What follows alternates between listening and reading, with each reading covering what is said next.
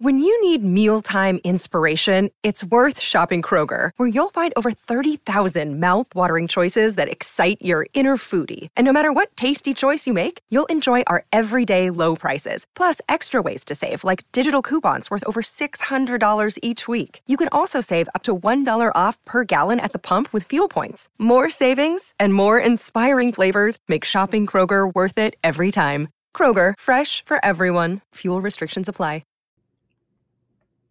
Good morning, good afternoon, and good evening, whatever it may be for you. Welcome back to your favorite podcast, also known as Be That Girl. My name is Kaitlyn Unland, and I am your host. So, not that anyone asked, but I just want you guys to know that as I'm sitting here writing this outline for this episode, or as I was writing the outline for this episode, and now I am recording this episode, Lua is still, I am still lying down on my back with my 70 pound Lua Grace lying on top of me. It's summer, it's like 100 degrees out. She's literally making me sweat my balls off, and she's snoring louder than the TV show that I have on in the background. So if you guys do hear her or hear like a just know that's literally my two year old dog acting like she works a full time job and lives a very hard life. It's a whole lot of background noise. Oh, now she's stepping on my stomach happening at once. So if the episode comes out a little choppy or not as flowy as usual, I just want y'all to go ahead and blame Miss Lua Grace and not me. It's all her fault. But for this week's episode, we're talking all things love languages. What are the love languages? How do you show them? And then what is the importance of speaking to your significant other in their love language? So, first, what even is a love language? We hear about it all the time, but let's talk about what it really is. Basically, there's two forms of love languages. The first love language that you speak is how you show love to others. Basically, meaning the different ways in the actions that prove to others that you care about them. The second form of love languages is how you receive love from others. So, what actions can others do that make you feel loved and make you feel cared for? The difference is really important to note because these two things do not always have to be the same. And most of the time, they actually aren't the same. Most people speak a different language than they receive a different language. For example, one of the biggest ways that I show love to others is acts of service. I love to do anything and everything for someone that I really love. But when it comes to how I receive love, acts of service is actually all the way at the bottom of my list. It doesn't really do it for me.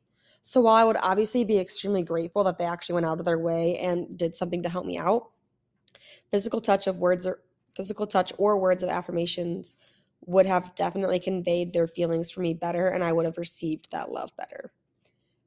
That's kind of the reason I thought today's episode is something that is so important to like speak on and to know the different languages because you and your partner can have an uber enormous amount of love and appreciation for each other, but if neither of you are expressing that love in the language that that that their partner knows how to receive, then that love's not really being convey- conveyed and it could cause a lot of problems in your relationship you guys could be speaking completely different languages to each other and while your intentions are good it's not getting to where it needs to be. It's important to remember that just because you want gifts does not mean your partner necessarily wants gifts. So if that's the only way that you're actively showing love to your partner you might be thinking oh i'm doing a great job of showing them love and i'm doing a great job of making sure that they feel loved and they feel secure. They might actually not be feeling loved at all. They could feel so lonely because you're not speaking their language. I know I preach all the time on how important open and honest communication um, in relationships is. And this is one of those situations that that becomes so, so apparent.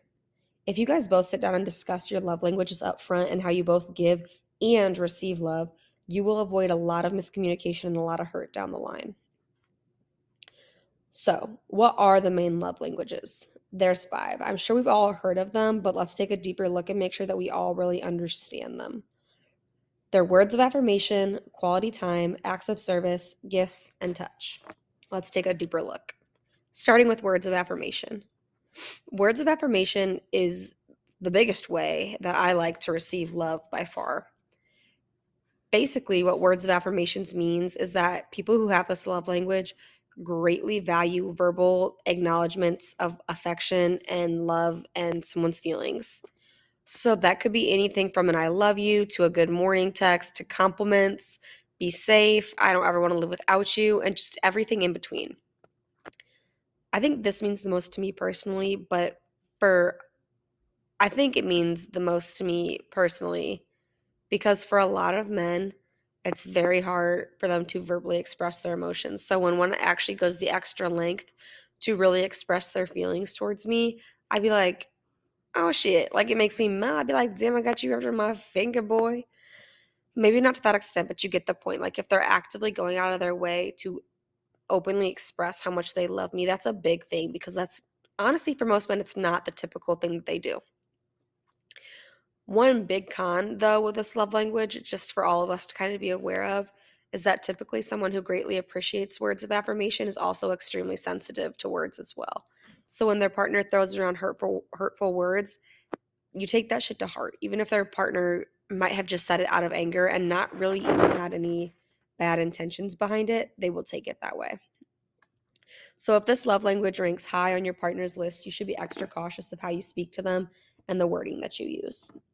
Also, if someone knows this is your love language, they might easily manipulate you and just kind of tell you what you want to hear just to keep you hanging around.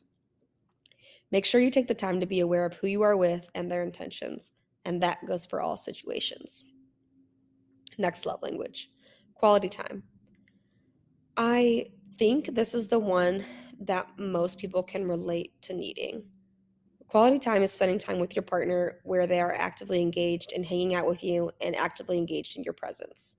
This could be like going on a date, weekly dinners, anything that both you and your partner both consider quality time together. People who speak this love language typically um, put a lot of emphasis on like eye contact, active listening, great conversation, being asked questions, stuff like that that shows that their partner is truly present. Something important to note with this one is that just physically being next to your partner does not mean that you're actually spending quality time together. If you're both sitting on your phones at opposite sides of the couch, not acknowledging each other for two hours straight, I highly cons- doubt that either partner would necessarily be feeling the love. You know, you might not be like upset, but you're not in that moment receiving love. How people choose to spend quality time will be different for everyone, but the important thing is that you're actively present and your head is where your feet are at in that moment. I think this one is especially important for people that live together. I have never lived with a significant significant other, but I know we've all heard like the quote unquote roommate phase where you just kind of fall into a routine and you start acting more like roommates than lovers. Like, you know, you get up, maybe you kiss goodbye, but you kiss goodbye because you kiss goodbye every morning.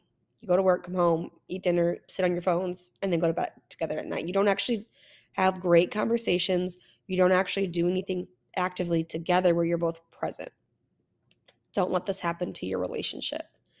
Whether that means no phones at dinner or weekly date nights, out, whatever it is, figure out how to convey the language of quality time to your partner. Third love language acts of service. This one is sensitive for me, so just know I might rant. Y'all know how I be. But first, acts of service is when your partner goes out of their way to make your life easier. Whether that's making you coffee in the morning, getting you gas, setting your alarm when you forget, all of those small little acts that might seem so simple, but it actually makes their life so much easier, whether they acknowledge it or not like I said, in terms of receiving love, this language is not high on my list at all. Like, obviously, I will always appreciate anything you do for me, but like, that I'm not going to be like, oh my God, I'm so loved. But it is the main way that I naturally express love. If you are like me, it is super, super important to be aware of boundaries and set boundaries for yourself when it comes to this. I will run myself literally dry trying to make that person's life easier. Meanwhile, I'm making mine so much harder but in the moment, I don't even care because I'm like, as long as they feel happy and loved, that's all that really matters. And honestly, most of the time, if your partner's way of receiving love is acts of service, they're not going to tell you to stop because why would they? You know, like you're making them feel loved, you're making them happy, and you're also making their life a million times easier. And I don't necessarily think that's their fault. Sometimes you have to set boundaries for yourself and be like, okay, I have to take care of myself first before I can ever take care of someone else, right? I have done this with literally all of my exes, and it's something that I'm actively trying to get away from because it really does drain me. Above all else, like I said, it's important to make sure that you are good and you yourself feels love before you can even attempt to give love to anyone else. Next on the list gifts. I mean, this is pretty self explanatory. Someone who receives love and loves, oh my gosh, y'all. Someone who receives love and gifts values the visual, physical display of love. You know, it's about like the fact that their partner took the time to go to the store, took extra time out of their day to go pick them up something. It's about the thought behind the gift, the planning behind it, the surprise of it. That to them shows how important they are to you. As with acts of service, it's, it's important to make sure make sure that you're not running yourself dry trying to give someone all of these lavish gifts that you really can't afford. Gifts don't have to be big or expensive. It could be something small like flowers, like a scrapbook of pictures, a piece a candy bar. All of that like it's all a gift if they weren't expecting it. You know what I mean? So make sure that it's more about the sentiment and the thought behind the gift than the price. The last love language is physical touch. This one is also pretty self explanatory, but I do think it's something that most people crave. Physical signs of affection can be anything from like kissing, holding hands, cuddling, a thigh rub, sex, all of that. Physical touch is something that is super important to most people when it comes to how they receive love.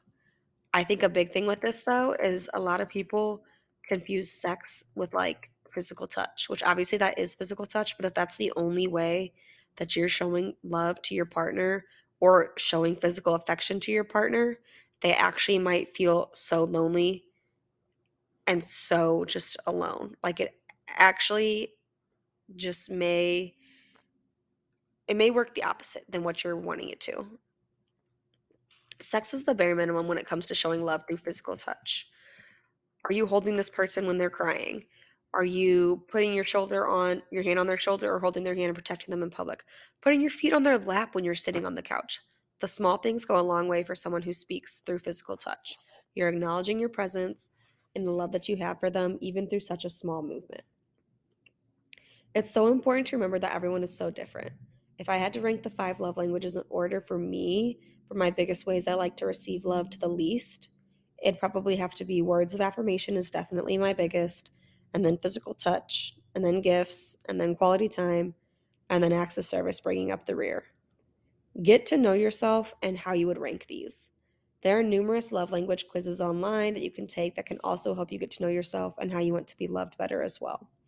I'll link them on my podcast Instagram for you guys. And honestly, it could even be like a fun date night idea with your significant other to get to know each other better.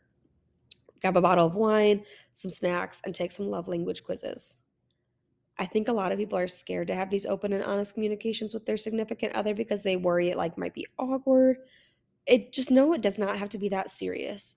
Like seriously just have fun with it and look at it as a way to like bond and just get to know your partner better.